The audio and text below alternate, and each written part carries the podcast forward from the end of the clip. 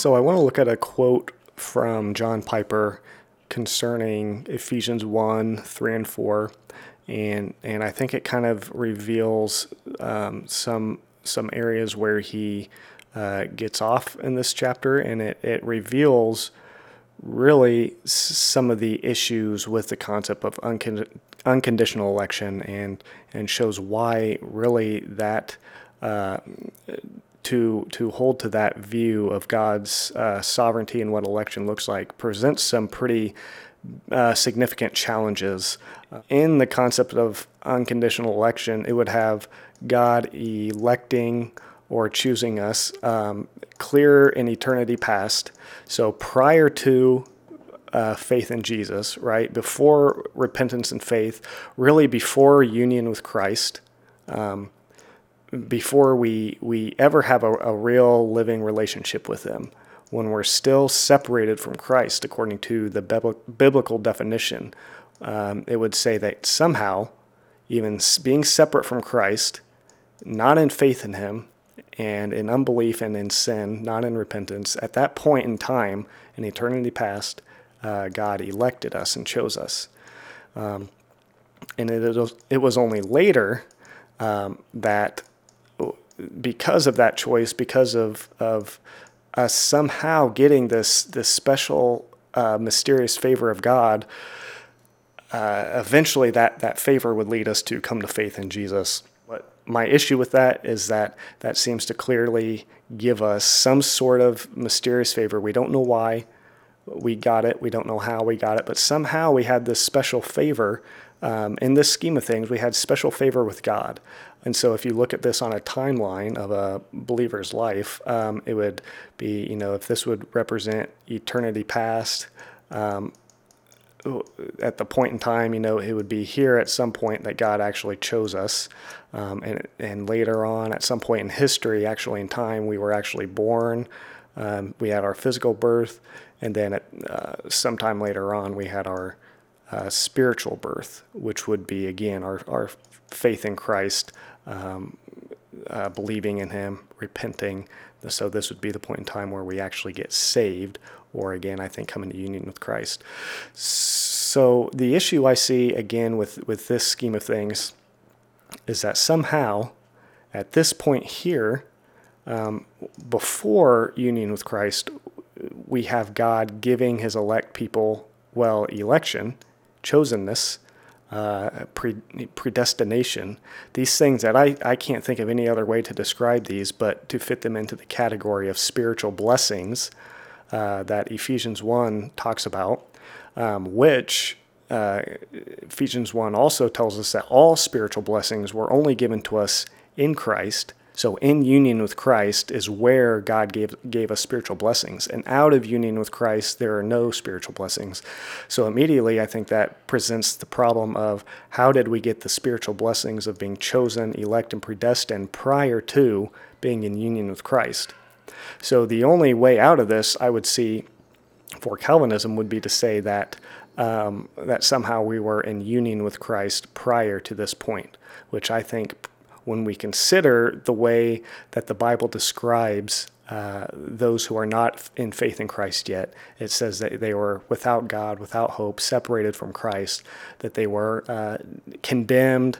Uh, they don't have redemption, no forgiveness of sins. They're not children of God, but they're children of wrath, and so on and so forth. The question, I think, can be very fairly and honestly asked how can that be in any way a description of somebody who is in Christ in any sense? I don't see how there can be any way that we could be in Christ in one sense, but in another sense, all those descriptions actually uh, describe our spiritual condition at the same time. That doesn't really make sense to me.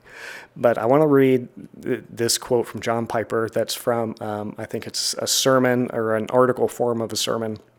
And I think you kind of see him uh, communicating sort of this concept of what salvation looks like and how it t- took place. Um, and I want to say up front that I I love John Piper. I've benefited so much from so much of his teaching and his resources, and I still do. I still like to listen to him. I respect him and uh, love him as a brother. And in many ways, I think he's even a father uh, in the faith to me in certain areas. Um, I've benefited so much from his teachings on God's sovereignty and suffering. And so I say that just to make clear that I, I'm not out to get John Piper. I do not hate him. I do not accuse him of being a uh, heretic or anything like that. I just think, like all of us, we can get stuff wrong at certain times. Um, and, so I, I, I, just feel like this is one area where um, he he gets it wrong, and I think it, I think it's a big area. I think it's a big issue, and I think it's something that needs to be answered. Um, and so so you know that's that's all I want to do. I want to just give my two cents on this. I've been listening to him for a long time. I've listened to a lot of his take on God's sovereignty, and and uh, again, I respect him, but I've come to very strongly disagree with him. And, and I think in this specific area, um, this this uh, quote here is. Uh, talking about Ephesians 1, uh, 3 and 4, um, at least 4. I'm not sure if he gets into 3 very much. Uh, he probably does. But uh, this, uh, I want to look at this quote and kind of show you how I think this is kind of the concept, the scheme of salvation that comes forth from um, j- the way John Piper teaches. So he says, uh, it says he chose us, again referring to Ephesians 1 4. It says he chose us, not an undefined mass of people, but us, you and me personally. He chose us God, so he's referring to God. God chose us. The word means select from a larger group, and the way he did it was in relation to Christ. Um, immediately, I'd have to ask how, how according to this, the, the concept of unconditional election, how was God's choice of us in relation to Christ? I, I, um, I hear him saying that, but I, I really don't understand how he could rightly say that. I don't understand how, the way I've heard him describe um, election and the way he's getting ready to describe it, I don't know how in any way it could rightly be said to be in relation to Christ that our um, us being chosen and elect happened. So he says Christ was not an afterthought to election. And it's funny that he says this because it's almost like he's he's he senses he's smart enough to know that some of what he's saying is presenting some issues and I, I wish he would just uh, consider it more and see that this this is a big issue. And I think he's incorrect here. I think Christ is an afterthought to election. So he says Christ was not an afterthought to election.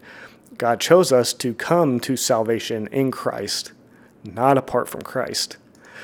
So here I'm I'm uh, I don't know if I'm misunderstanding him. I could be, but I don't think I am because I've heard him mention this stuff in in other places. But basically, what it seems to me that he's saying, where Ephesians 1 4 says that God chose us in Christ, I don't see him saying that here in this sentence. He says, God chose us to come to salvation in Christ, not apart from Christ. So, what I see here, what I get from this, is that he's saying God chose us to eventually come to salvation in Christ. So, what happened first, again, going back to this whole scheme of things, what happened first is God chose us. What happened first is we got the spiritual blessing from the Father called being chosen. That God first gave us the spiritual blessing of election and predestination prior to salvation in Christ, prior to faith in Him. Most definitely, it was prior to faith in Him. Uh, most definitely, it was prior to our repentance and relationship to Christ. Uh, and so somehow, um, he's saying that this was that this choice was in relation to Christ. So, so my take from what he's saying is that it, it he made this choice with Christ in mind. Um, I can see what he's saying, but he made this choice for us when we were still disconnected from Christ. We were still not in union with Christ.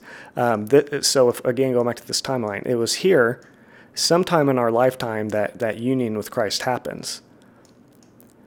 But he puts election and being chosen by God prior to this relationship with Christ. So again, that's why I'm, I'm asking how can he rightly say that this choice happened in relationship to Christ or in relation to Christ? Because uh, the only way I could see that is that, that God chose us with Christ in mind. He chose us, He gave us these special privileges, the special blessing, this special favor, and really, God the Father entered into some sort of mysterious relationship with His elect people long before they had a relationship with Christ. which seems to me again to fly in the face of uh, nobody comes to the Father except through me, Jesus said. You can't first get to the Father. God can't first give you spiritual blessing of being chosen and then later on bring you to Christ. And then later on, finish out that original salvation that he had already started with the, with Jesus. Uh, for one thing, that just makes Jesus like one again. He makes him the second step of salvation. Um, he's saying that that this view of election does not make Christ an afterthought, but I just simply have to ask, how does it not? How does this concept not make Jesus the afterthought of salvation? That the most important aspect of salvation, in my mind, I don't know any other way to get around it in unconditional election. The most important aspect of salvation was this first step. Without this first step, this means nothing. This really, Jesus, faith in Jesus, repentance, relationship and union with Christ really was just a tool or an instrument to finish out the real work of salvation that God had already done uh, and started, you know, in eternity past, which is election and chosenness. And you can even see uh, John Piper, unfortunately, using. Uh, uh speaking and communicating things like this um, in reference to election, where I, I, again I can't see any other way to say it, but to uh, to see it, I, I don't know how else to see it, but to see him uh, putting election above union with Christ, above Jesus. That election really becomes the biggest thing, the biggest issue. Um, so again, he says Christ was not an afterthought to election, but I would like to ask again, how is that not the case?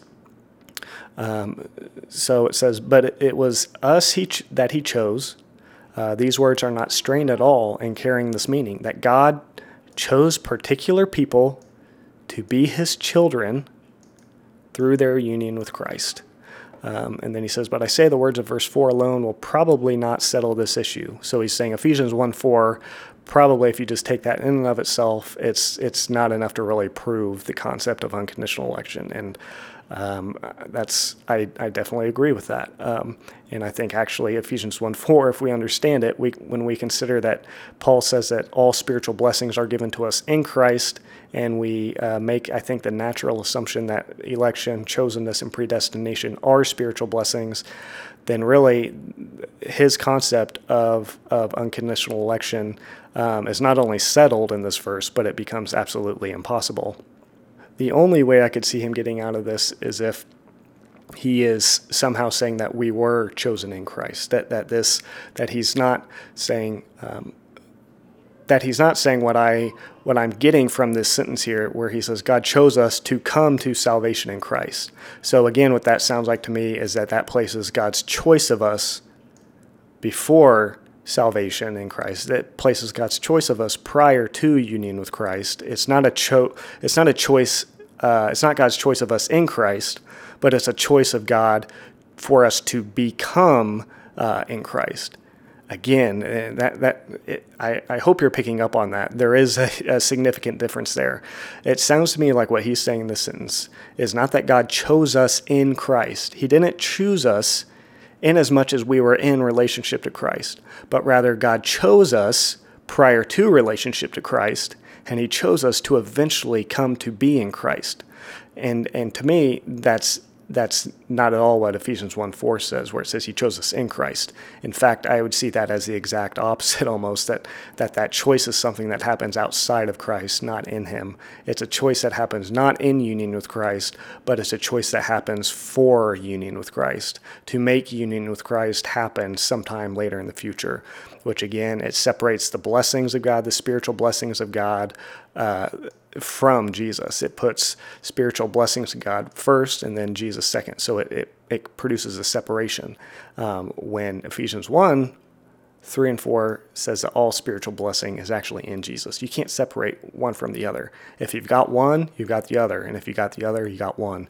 You can't you can't uh, have the spiritual blessing of being chosen and not be in Christ. If you're in Christ, you're chosen because being in Christ, part of what goes with it is being chosen. Um, just like if you're inside a warm house that has a, a, fireplace in it, you can't be in that house and escape the heat. The part of being in the house, what's included with that is the heat. And so, in that that idea of things, it's all about being in Christ first. So again, The only way I could see that he could get out of this uh, severe issue, as I see it, is, that somehow he is trying to communicate um, and I'm just misunderstanding it, but maybe he is trying to communicate that uh, God did choose us in Christ, and somehow that's what he's saying, which would mean then that ultimately he's arguing that uh, prior to this point of faith, uh, that that prior to that we were somehow in Christ, that we we could be that the Bible describes us as being in union with Christ, and so when God did choose us, He did choose us in Christ. So I don't, you know, that that again, that would be the only way I could see he could get out of it but that would present some major issues immediately. So I want to look at some of those issues, and I don't know if you watched the uh, the video I made on Ephesians one, uh, three and four yet. but I made this little diagram to kind of uh, give a a uh, picture of, of in Christ what that looks like and the biblical description of the things that are included in Him. Um, and so uh, this circle here represents being in Christ. Uh, inside of this is the spiritual location of union with Jesus.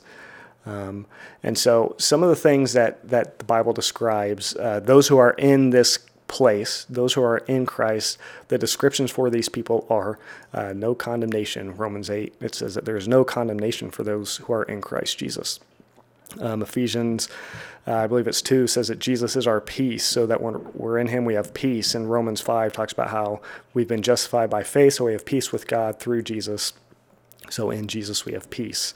Um, uh, it also talks about how uh, you know we're, we're predestined. Um, Timothy, is where I'm I'm gonna completely misquote it, I'm sure, but Paul talks about how he's given us uh, something about purpose and grace that he's given us in Christ, right? So God, the purpose of God to conform us to the image of His Son. Even Ephesians one uh, has predestined, uh, has God predestining us, predestining us through Christ. So it's it's only in as much as we have that relationship to Christ that we have predestination nation, as I see it.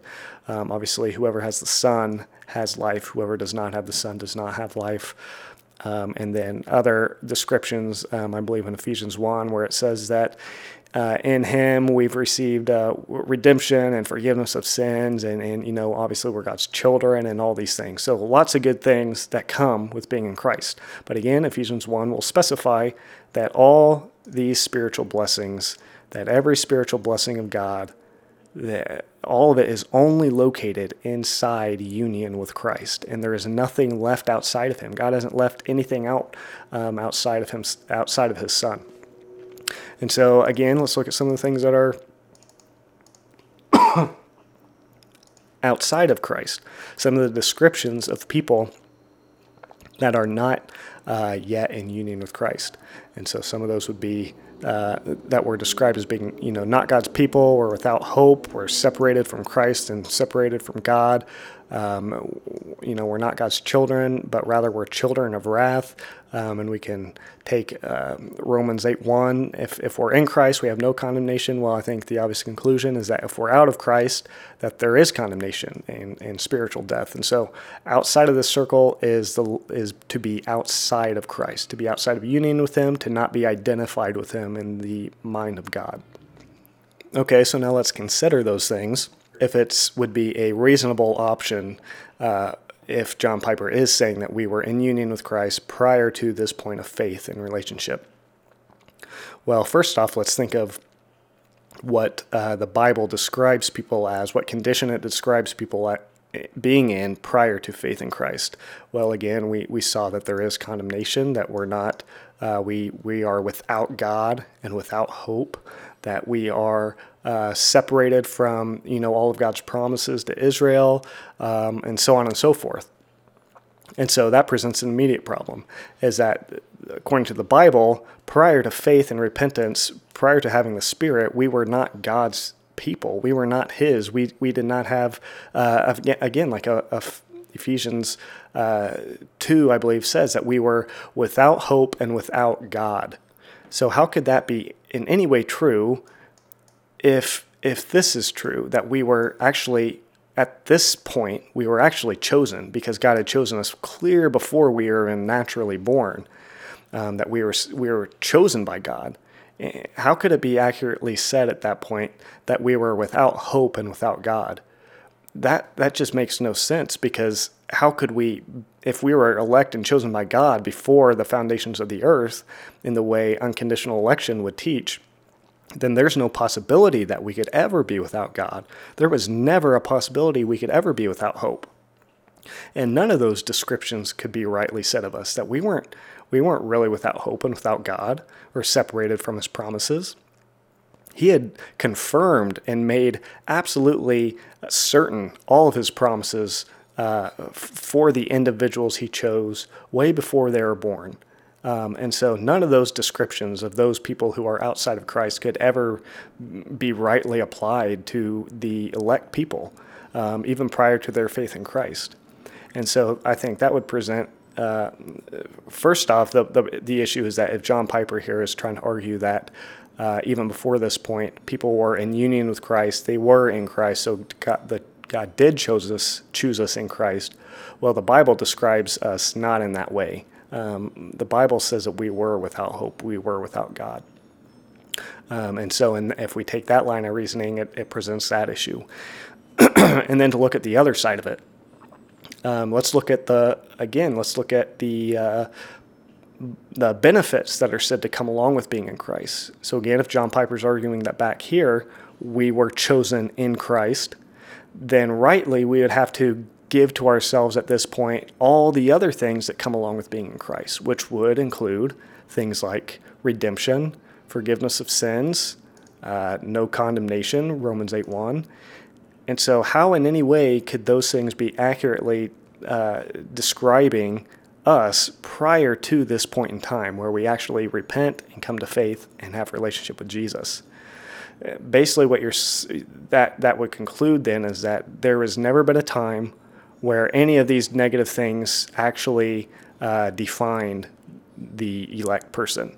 That really the elect person has always been uh, God's child, has always had no condemnation. There's never been a point in time where there's ac- actually been danger of them uh, being under condemnation or wrath. They've never been in danger. How could you rightly say they've been in danger?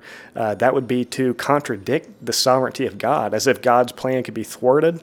Uh, there was never no danger uh, of the elect uh, being uh, eternally judged according to the concept of unconditional election. Um, because God's purposes will stand. And if his purpose was to choose individuals before they were born and, and unconditional, not based on faith or, or union with Christ uh, or, or, relationship with Christ, then um, it could, again, it could never rightly be said. Uh, the, the way the Bible describes uh, people prior to faith in Christ, just it would not make any sense for these people. Um, and, and, if those descriptions did apply, then it would leave the elect person with having always been uh, with forgiveness of sins, having always had uh, no condemnation on him, and, and, never really without hope or without God.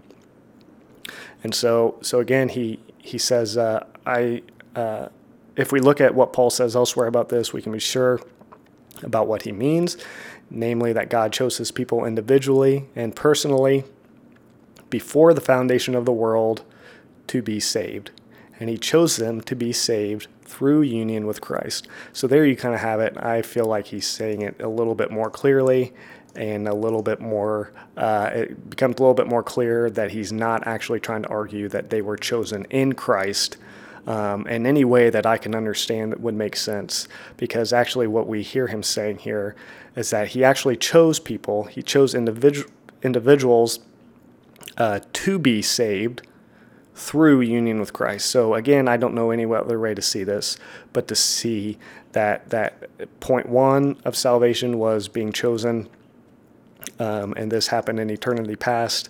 Again, prior to faith or relationship with Christ, somehow we had this special favor, favor and this mysterious relationship with the Father prior to relationship with the Son. But somehow God chose us to uh, ultimately one day end up in union with Christ, um, which would be point two of salvation. And really, again, I, I don't see any other way to see it but to say that this really is the most important step. Jesus is an afterthought here in this scheme of things. Um, and and so again, he says he chose them to be saved through union with Christ. So the choice came first. the choice of individuals came first by God, and, and that choice eventually led them to union with Christ. This to me is is is making Christ an afterthought, in that I think it really detracts from the centrality of Christ in salvation and the centrality of Christ in God's sovereignty um, which I think the purpose of God's sovereignty, I think if we understand it, that Paul says in Colossians that uh, the mystery, he, he wants the Colossians to have the mystery and the, the treasures of knowledge and wisdom which are hidden in Christ. So I believe the, the treasures of the knowledge and wisdom about God's sovereignty all are wrapped up in the person of Christ, and God's sovereignty isn't about uh, primarily about God's sovereign choice to choose whoever He wants or whatever He wants. God's sovereignty is primarily about God's choice of Jesus. And, and I believe Jesus is the focal point of a true understanding of God's sovereignty.